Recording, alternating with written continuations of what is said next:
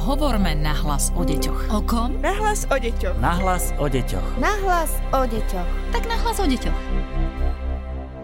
Je pondelok, tentokrát je 1. marcový a my sme tu s ďalším podcastom pre vás, rodičov. Z Výskumného ústavu detskej psychológie a patopsychológie vás pozdravuje Darina Mikolášová. V tomto neľahkovom covidovom období prechádzajú veľkou skúškou naše vzájomné vzťahy. Lockdown ich totiž môže upevniť, ale môže ich naopak aj naštrbiť. Aj o tom dnes budem hovoriť, špeciálne sa pokúsime poradiť vám, rodičom, ako mať pevný a láskyplný vzťah so svojimi deťmi. To všetko so psychologom Výskumného ústavu detskej psychológie a patopsychológie Michalom Čerešníkom. Srdečne vás vítam v štúdiu. Všetkým prajem pekný dobrý deň. Čím všetkým si teraz prechádzajú vzťahy medzi rodičmi a deťmi? Nevýhodou lockdownu je to, že máme značným spôsobom obmedzený náš pohyb. Nemôžeme vykonávať aktivity, na ktoré sme boli zvyknutí a množstvo času trávime spoločne v rodine v relatívne malom priestore. Stáva sa pre nás uzatvoreným, až by som povedal, že nudným. Prostredie sa stáva pre nás málo premenlivé, čo nerobí dobre našej psychike. Pre deti je veľmi nebezpečné aj to, že im chýba kontakt s rovesníkmi, ktorí potrebujú pri rozvoji sociálnych stratégií. Veľmi nebezpečným je prenos emócií.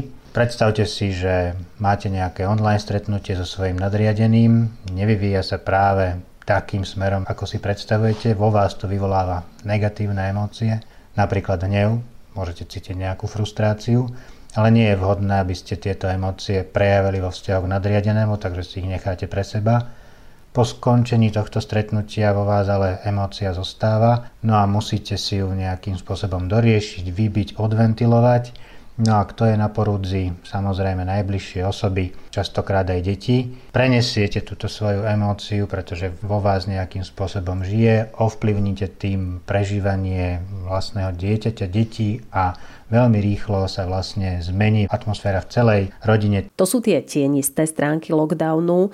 Prináša ale toto obdobie do rodín aj niečo pozitívne? Z psychologického hľadiska je to hlavne výzva, ktorá spočíva v tom byť spolu alebo byť s niekým, kto mi je blízky. Samozrejme, možno uvažovať o tom, že či sa bavíme o fyzickej blízkosti alebo psychickej. Áno, môžeme si predstaviť situáciu, kedy sedíme v obývačke, pozeráme televíziu a popri tom pozeráme do mobilov a do tabletov. Sme si síce fyzicky blízko, ale v podstate spolu nekomunikujeme, takže je otázka, či sme skutočne spolu. Pokiaľ spolu komunikujeme, tedy skutočne môžeme hovoriť o psychickej blízkosti a vo vzťahu k vývinu a rozvoju detí, ich vzťahov aj psychiky je posilnenie komunikácie jedna z tých pozitívnych víziev, ktoré pred nami stoja. Psychologické výskumy v predepidemiologickej covidovej situácii poukázali na to, že rodičia trávia naozaj veľmi málo času v aktívnej komunikácii s vlastnými deťmi. Tá priemerná doba, ktorú spolu rodičia a deti komunikujú počas jedného dňa je približne 20 minút.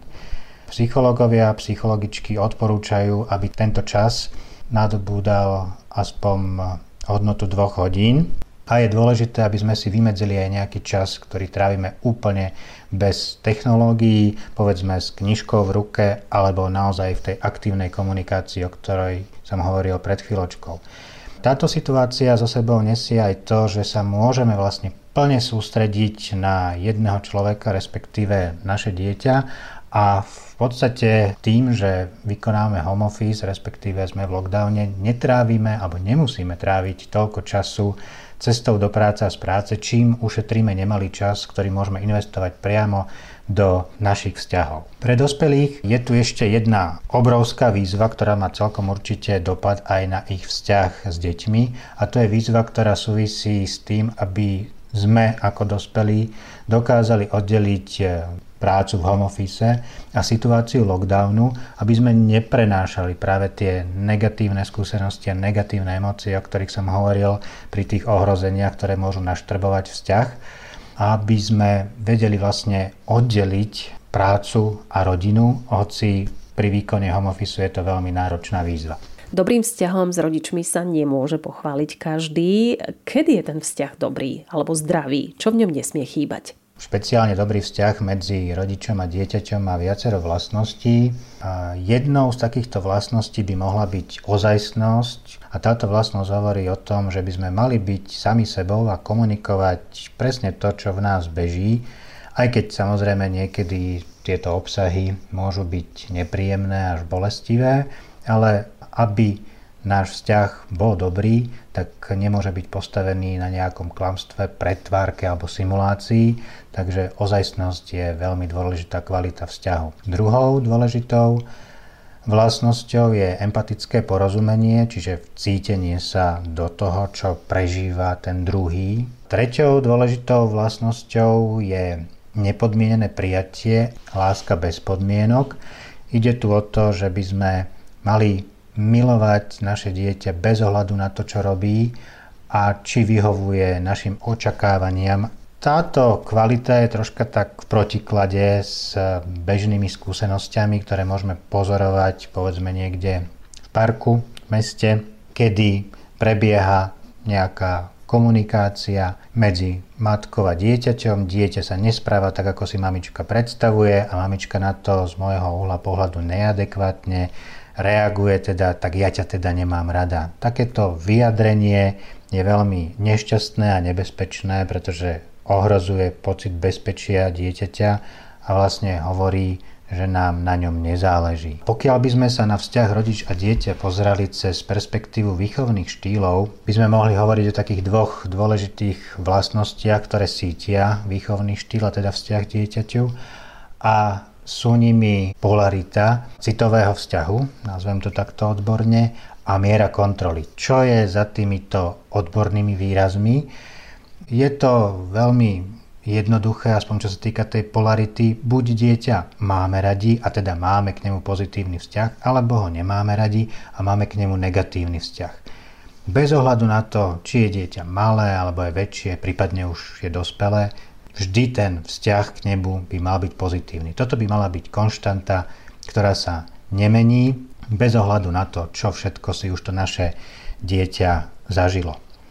Kontrola je tiež e, vo vzťahu rodič-dieťa veľmi dôležitou kvalitou, pretože vymedzenie hraníc nesmie chýbať v našom výchovnom štýle. Vymedzenie hraníc správania dieťaťa slúži na to, aby bolo schopné pripraviť sa na život spoločnosti, prispôsobiť sa tej spoločnosti a reagovať na obmedzenia, ktoré spoločnosť mladému človeku alebo vo všeobecnosti človeku dáva.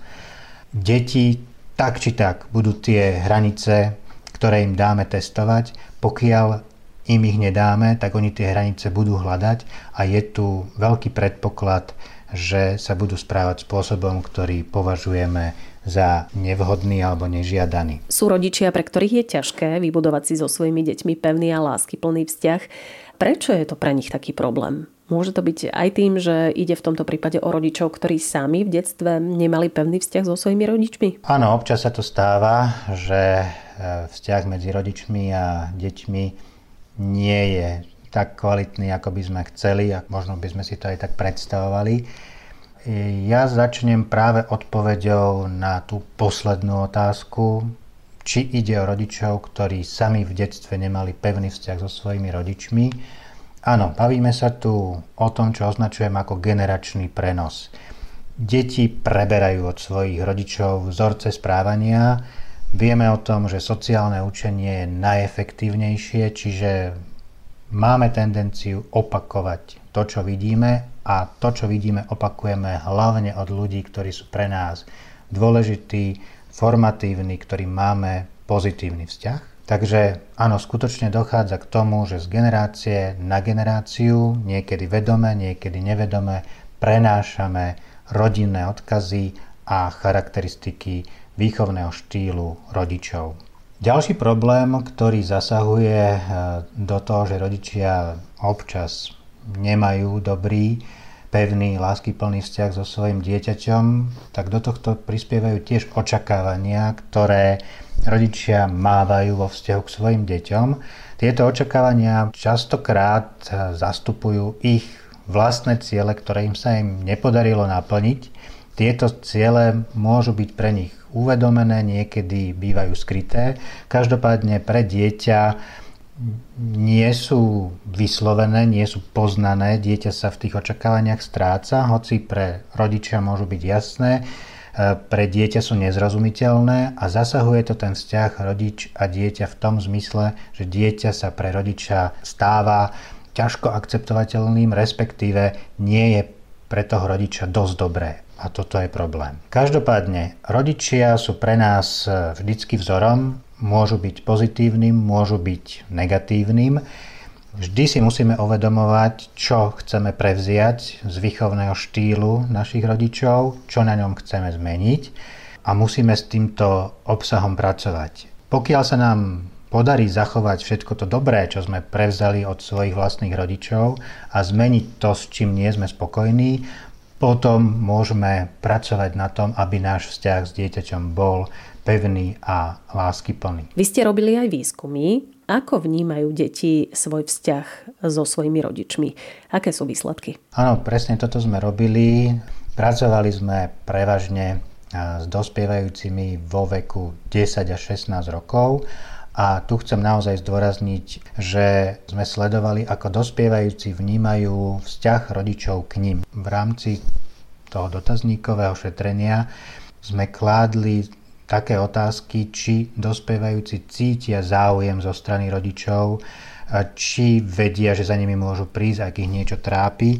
Veľa dospievajúcich v danom veku vníma vzťah s rodičmi ako negatívny a množstvo z nich ho vníma aj tak, že rodičia im málo kedy stanovujú hranice, respektíve k stanovovaniu hraníc e, vôbec nedochádza. Mohli by sme povedať, že sa zásadným spôsobom teda mení štýl rodičov toho, ako pristupujú k výchove a ak by sme to porovnali s výsledkami výskumov, ktoré boli robené rovnakou metódou v 90. rokoch minulého storočia, tak sme zistili, že v 90. rokoch sme mali viacej výchovných štýlov, ktoré boli sítené práve kladným vzťahom a povedzme vyššou mierou kontroly. Takže nejakým posunom v tom rodičovskom pôsobení neustále dochádza. Ďalšie výskumy poukazujú na to, že ten vzťah rodič-dieťa sa mení hlavne po 12. roku života, respektíve zhruba okolo tohto veku, 12 rokov. Dospievajúci nám komunikujú, že sa znižuje ich dôvera k rodičom, že sa zhoršuje ich vzájomná komunikácia, zvyšuje sa ich pocit odsudzenia, že sú si nie takí blízky. Tento fenomén sledujeme hlavne u dievčat, ktoré majú už okolo toho veku 12 rokov veľmi silnú tendenciu pútať sa k rovesničkám. K tomuto fenoménu trošička neskôr dochádza u chlapcov a to, čo je veľmi dôležité vo vzťahu k chlapcom je to, že prežívajú vo všeobecnosti silné pútanie k otcovi a tento vzťah, toto pripútanie trvá dlhšie ako pripútanie dievčat k matke. Čiže u chlapcov dochádza relatívne neskoro k odpútaniu sa od rodičovských postav. Ale teda podľa mojej skúsenosti tej skrytej rovine, ktorá zostáva nekomunikovaná, ten vzťah rodič-dieťa ostáva veľmi potrebný a potom v neskorších fázach vývinu sa znova vynára ako, ako jeden kľúčový element, ktorý ďalej ovplyvňuje správanie a prežívanie človeka. A poďme teraz poradiť, ako posilniť vzťah rodič-dieťa? Ak by som to mal veľmi, veľmi zjednodušiť, tak by som povedal, že to, čo dieťa najviac potrebuje, je istota vo vzťahu potrebuje cítiť, že jeho rodičia sú tu, keď ich potrebuje a že sú tu pre neho. Ak by sme išli konkrétne, tak by som tento jeden bod doplnil o ďalšie štyri. Prvý bod by spočíval v tom, aby sme boli dieťaťu blízko, a to najmä vtedy, keď nás potrebuje. Druhý bod by spočíval v tom, aby sme spoločne hľadali rozmanité podnety, ktoré môžu rozvíjať dieťa. Tu by som chcel upozorniť na to, že nie všetky podnety, ktoré sú premenlivé, rozmanité, rýchlo sa meniace, sú osožné. Mám na mysli napríklad také technológie. Technológia môže byť do určitej miery a v určitom rozsahu rozvíjajúca, ale pokiaľ používame technológie v zmysle mobilov, televízie, tabletov, počítačov ako nejakú superpestunku. Sadáme pred ne naše deti v kedykoľvek, keď nemáme čas, tak toto nie je prospešné, pretože tie podnety, ktoré na ne pôsobia, je ich proste príliš veľa, zásadným spôsobom menia mozgovú aktivitu dieťaťa a menia to, ako funguje ich mozog. Dokonca americká pediatrická asociácia neodporúča, aby sme deti do dvoch rokov vôbec vystavovali technológia. Ďalším takým odporúčaním, ako posilniť vzťah rodič-dieťa, je to, aby sme našim deťom pomohli porozumieť tomu, ako funguje svet, čo sa deje v našej rodine, aby deti nemali dojem, že to, čo sa deje okolo nich, je jeden veľký chaos, pretože takéto prežívanie a takéto poňatie ich môže viesť k úzkostnému a depresívnemu prežívaniu. My by sme mali byť tí, ktorí vnesú do toho množstva podnetov, ktoré na nich pôsobia nejakú štruktúru, umožnia im pochopiť, ako to tu na tomto svete funguje. Ďalšia dôležitá záležitosť je to, aby sme deťom pomáhali poznávať, čím sú alebo čím by mohli byť, aby poznali aj svoje dobré stránky, aj to, na čom by mohli popracovať. A posledným takým veľkým odporúčaním je to, aby sme prepojili minulosť a budúcnosť, aby sa nestratilo to, z čoho vlastne naša rodina vznikla, aby sme nezabudli na to, aké sú korene, odkiaľ pochádzame a zároveň, aby sme si na základe tohto poznania vedeli predstaviť, čo by mohli byť naše ciele, v čom by sme mohli byť dobrí, v čom by sme mohli uspieť. To sú tie vaše odporúčania a ešte jedna moja otázka. Ak máme pocit, že nám to vo vzťahu s vlastnými deťmi momentálne škrípe, ako to zachrániť? Samozrejme, inak to bude vyzerať, ak sa bavíme o mladšom dieťati, inak to bude vyzerať, ak sa bavíme o staršom dieťati. Uveďme si dve také typické situácie a pracujme s tým, čo asi všetci poznáme, a to je prvé a druhé obdobie vzdoru. Vieme, že prvé obdobie vzdoru vypukne zhruba tak v období batolaťa, kedy sa u dieťaťa objaví psychické ja a začne hovoriť ja sám, ja budem, ja nebudem a tak ďalej.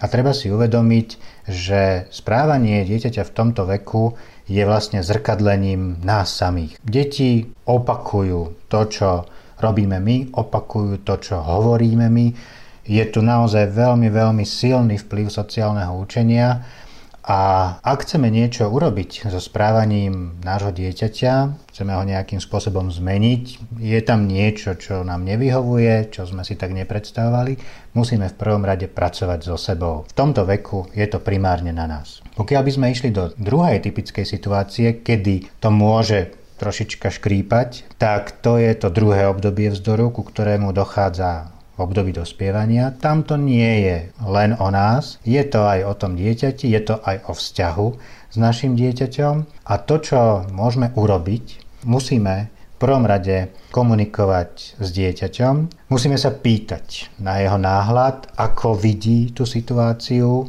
ako vidí príčiny toho, že sme sa dostali do tejto situácie, ako vidí svoje vlastné prežívanie ako vníma to, ako sa dostať z tejto situácie. Treba posilniť jeho individuálny náhľad. Samozrejme, môže nám pomôcť aj to, keď budeme komunikovať s vlastnými rodičmi o tom, ako riešili podobné situácie pri výchove nás samých. Prípadne môžeme vyhľadať rodičovské skupiny, ktoré sa zaoberajú podobnými problémami. Samozrejme vo vypuklých prípadoch môžeme osloviť aj poradenské zariadenia, ale do problémov tohto typu by som nerád. Skúsme sa skôr zaoberať takou svojou pomocou. Tá by mohla spočívať aj v tom, že sa môžeme orientovať na čítanie odbornej literatúry. Máme kopu kvalitnej literatúry z tohto súdka, ktorý sa zaoberá rodičovstvom, rodičovskou výchovou. Za mnohé mená by som mohol spomenúť napríklad e, Matejčeka alebo Štúra, prípadne publikácie Překopovej. Všade tu môžeme nájsť množstvo postrehov, množstvo návrhov, ako pristupovať k problémovým situáciám v rodine a vo vzťahu rodič-dieťa a ako môžeme modelovať ich riešenie. Vrátim sa trošička ešte k tomu vzťahu rodič-dieťa. Chcel by som zdôrazniť, že s postupujúcim vekom je potrebné, aby sme podporovali autonómiu, samostatnosť dieťaťa, veľmi zvýrazňovali ten posun k partnerskej komunikácii.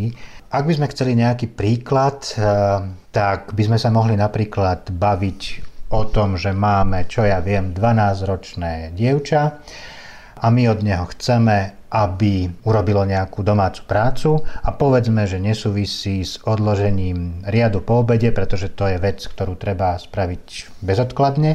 Povedzme, že e, na to máme nejaký čas, takže môžeme k tomu pristúpiť ako moderný manažér, moderná manažérka a môžeme sa dieťaťa opýtať, respektíve môžeme ho poprosiť, aby urobilo to, čo od neho chceme a môžeme sa ho spýtať, ako to bude robiť, kedy to bude robiť, za akých podmienok, či mu niečo chýba k tomu, aby mohlo vykonať zadanú úlohu, čo mu chýba, ako ho v tom môžeme podporiť a tak ďalej. Čiže takýmto spôsobom môžeme tú komunikáciu posunúť smerom k partnerstvu. My sme na začiatku tohto podcastu hovorili o tom, že je náročné zosúľadiť individuálne a skupinové potreby, ale najmä v čase lockdownu je naozaj veľmi potrebné, aby sme mali nejaké spoločné aktivity a veľmi efektívne sa javí ako vytvorenie určitého spoločného rodinného rituálu, ktorý nám môže slúžiť napríklad na zhodnotenie dňa. Čiže typicky by to mohlo vyzerať tak, že vždy večer v nejakom čase, povedzme o 6. večer alebo o 8. večer si spoločne sadneme na pár minút a zhodnotíme, ako sa nám dnes darilo a povedzme každý člen rodiny vymenuje tri veci, ktoré sa mu podarili, ktoré ho potešili. Nemusíme sa sústreďovať na nejaké obrovské dlhodobé ciele. Práve cieľom takejto aktivity je to, aby sme sa sústreďovali na maličkosti a vedeli oceniť práve tie malé veci, ktoré sa nám v tom našom malom rodinnom prostredí daria a ktoré nám pomáhajú zvládnuť túto náročnú situáciu. Dnes nám radil psychológ Výskumného ústavu detskej psychológie a patopsychológie Michal Čerešník. Ďakujeme veľmi pekne. Ďakujem pekne za pozvanie tomuto podcastu a prajem všetkým ešte pekný deň. Počúvali ste ďalší z podcastov Nahlas o deťoch, ktorý pre vás pripravuje Výskumný ústav detskej psychológie a patopsychológie a Darina Mikolášová. Ak nás chcete kontaktovať, nech sa páči, nahlas o deťoch zavináč woodpub.sk, takisto nás nájdete aj na Facebooku a na stránke www.woodpub.sk. Tešíme sa na vás opäť na budúci pondelok. Podcast Nahlas o deťoch realizujeme v rámci národného projektu štandardizáciou systému poradenstva a prevencie k inklúzii a úspešnosti na trhu práce. Projekt sa realizuje vďaka podpore z Európskeho sociálneho fondu a Európskeho fondu regionálneho rozvoja v rámci operačného programu Ľudské zdroje. Hovorme nahlas o deťoch. O kom? Nahlas o deťoch. Nahlas o deťoch. Nahlas o deťoch. Tak nahlas o deťoch.